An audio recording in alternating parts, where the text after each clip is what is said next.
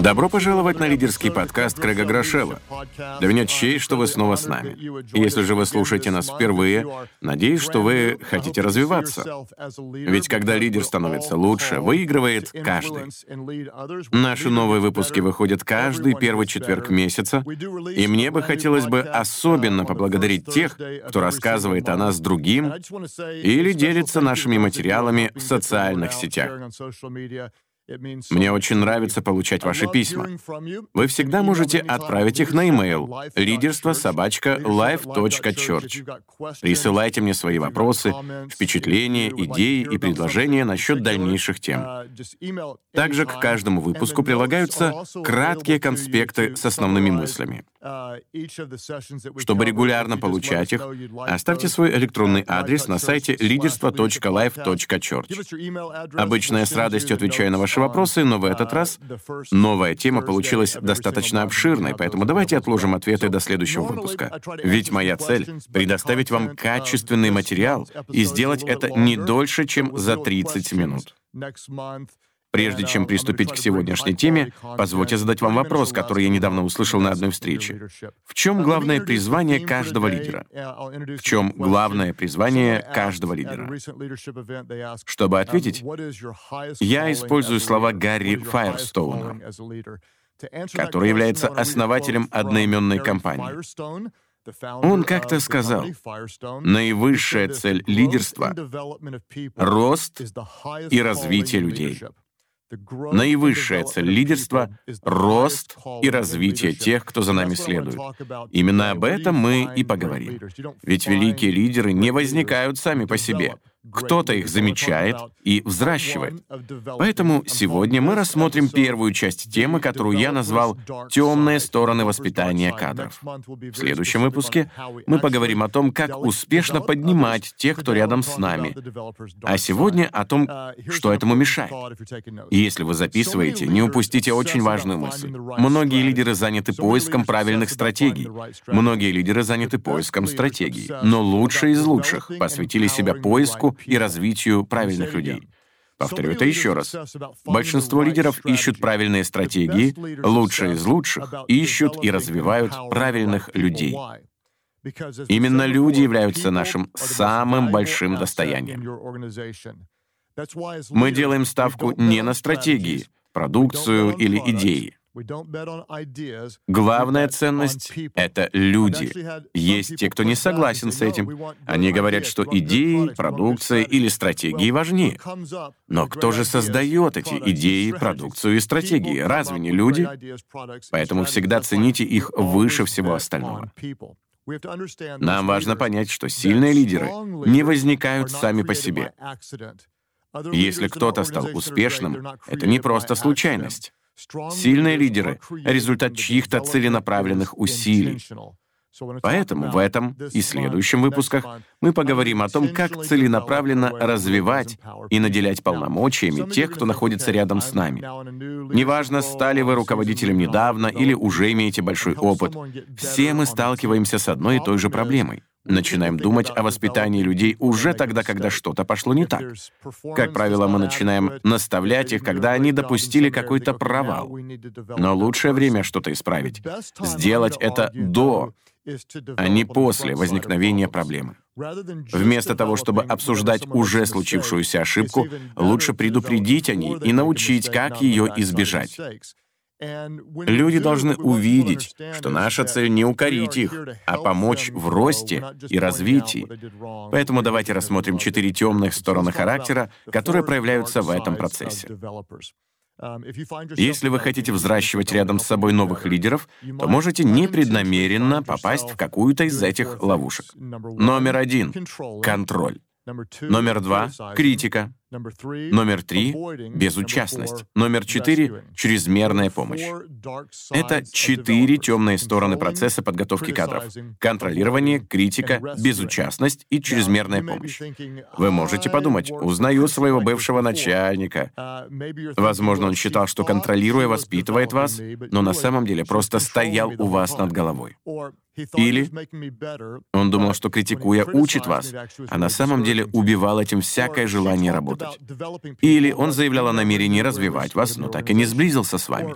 Или говорил о том, что вам доверяет, но каждый раз во все вмешивался и делал это сам. Сегодня я хотел бы, чтобы в процессе обсуждения этих проблем вы определили, какая из них наиболее свойственна именно вам.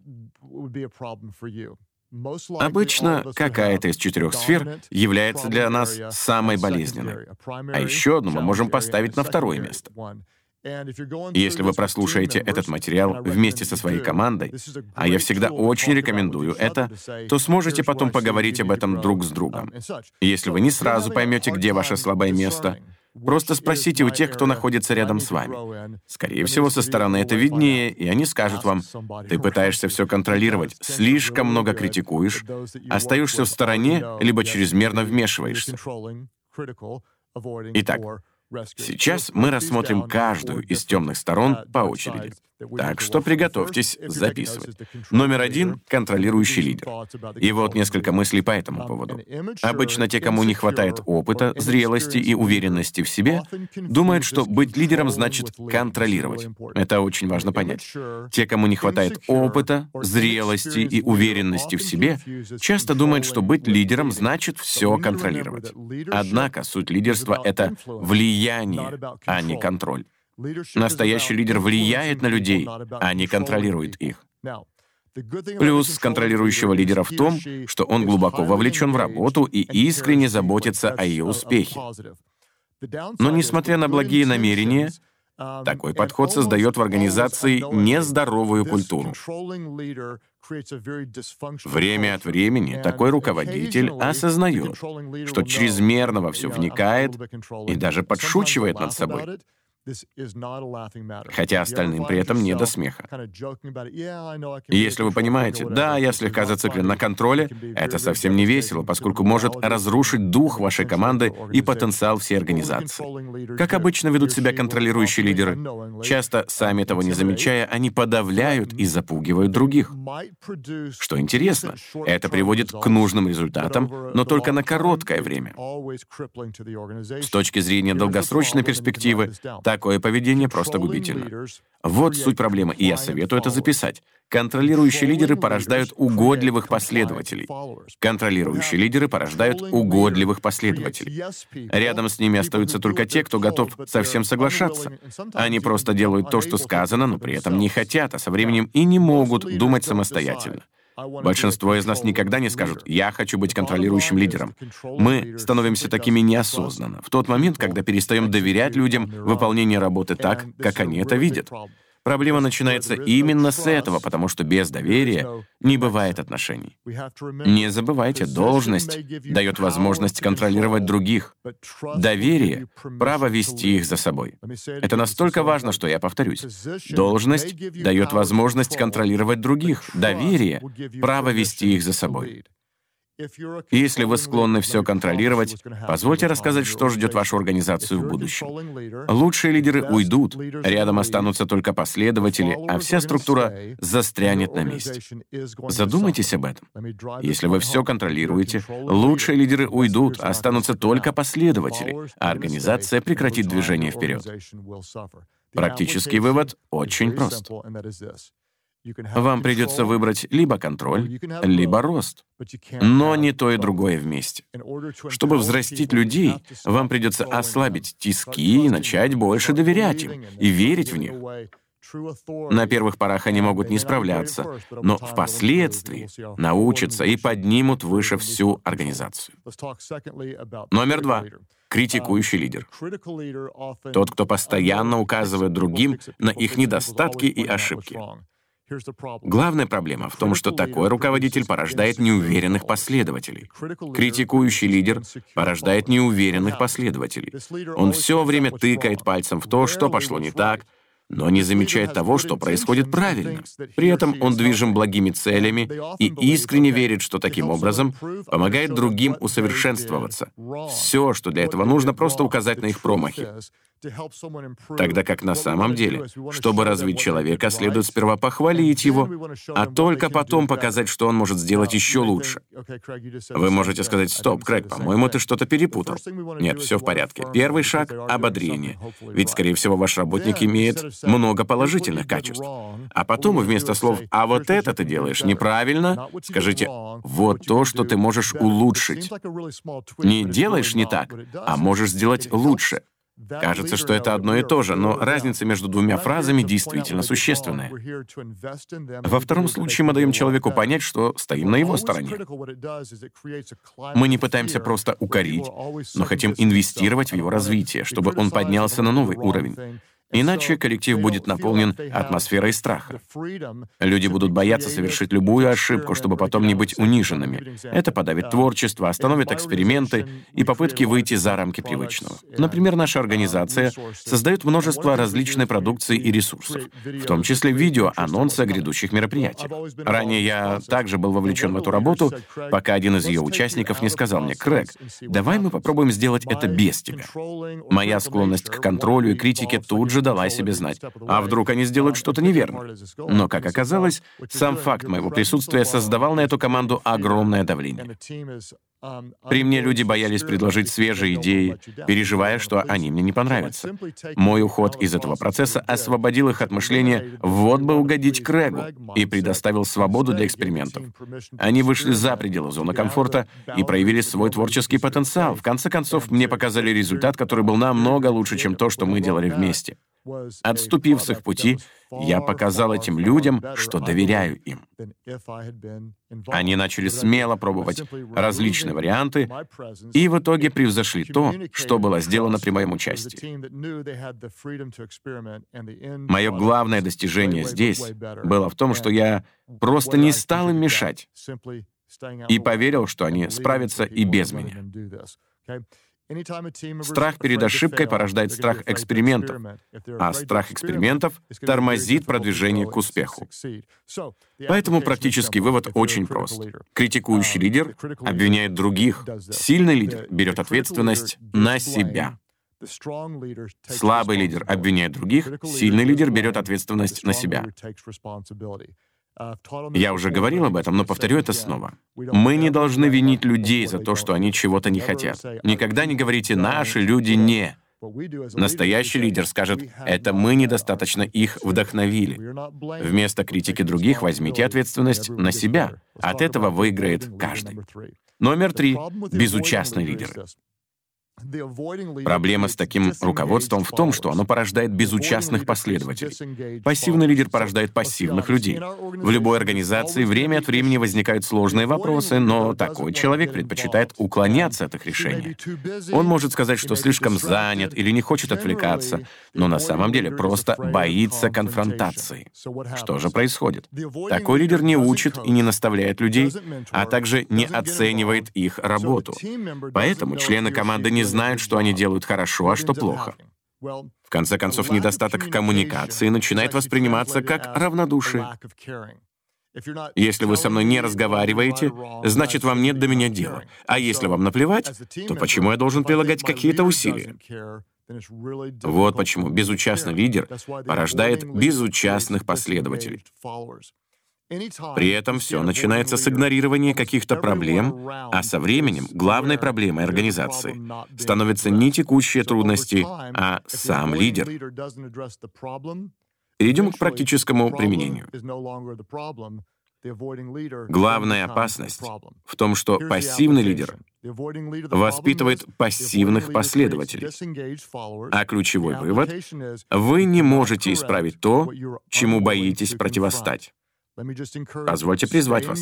Соберитесь силами. Вы никогда не достигнете успеха, избегая сложных решений.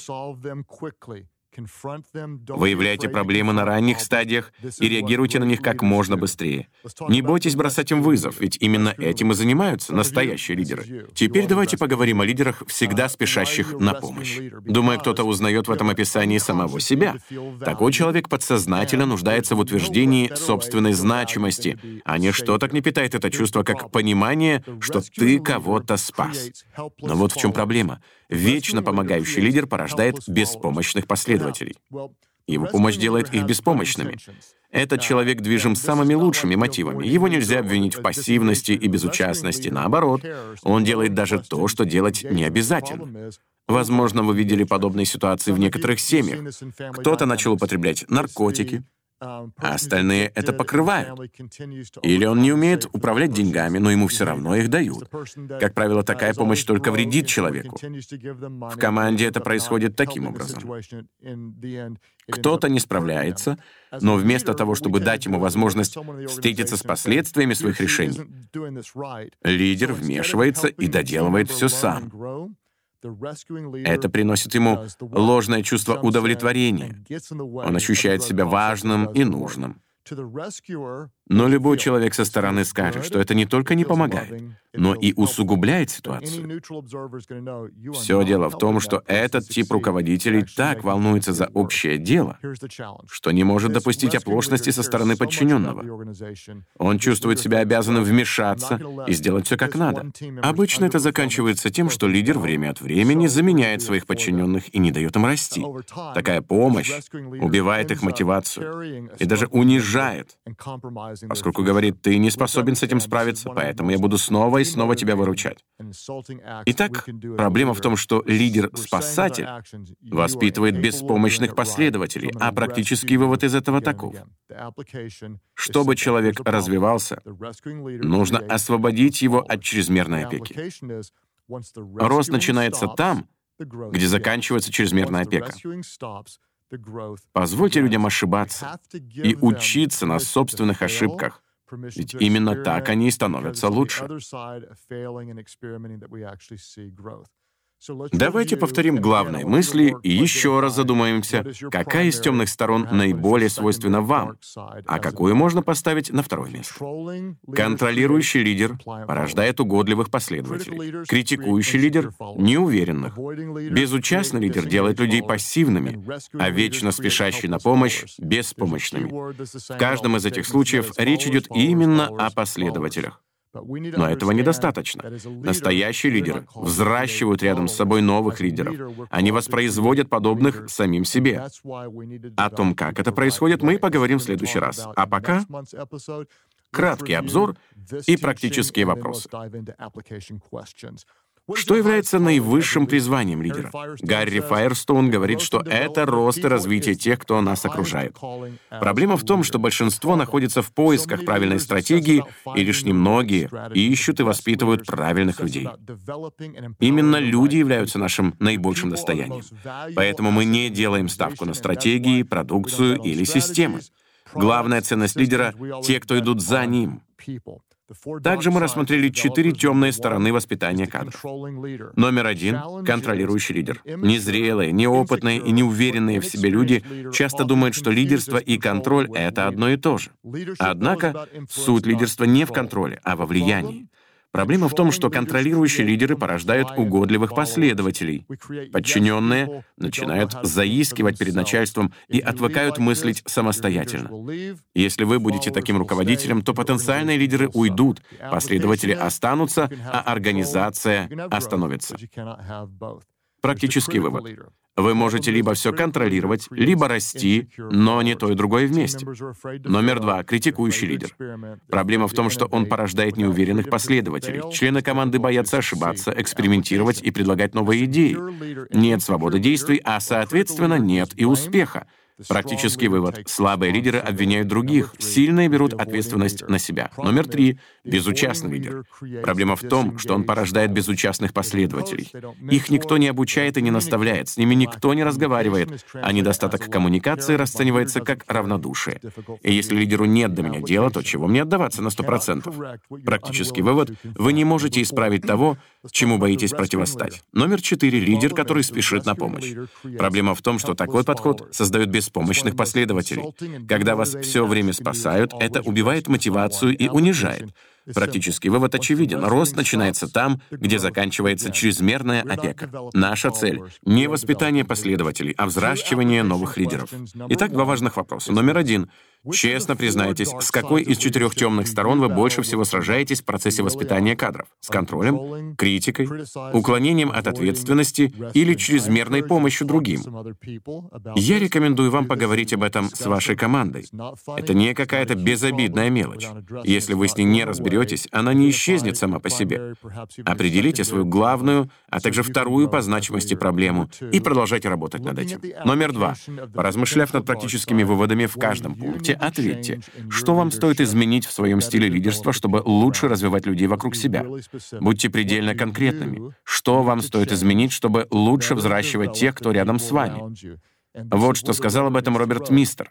Нам нужно не просто признать проблему, но и составить практический план по ее преодолению. Нам нужен план по воспитанию кадров, ведь без полного раскрытия их потенциала не раскроется и потенциал нашей организации. Хочу еще раз поблагодарить вас за то, что вы уделили время этому подкасту. Спасибо за распространение наших материалов в социальных сетях.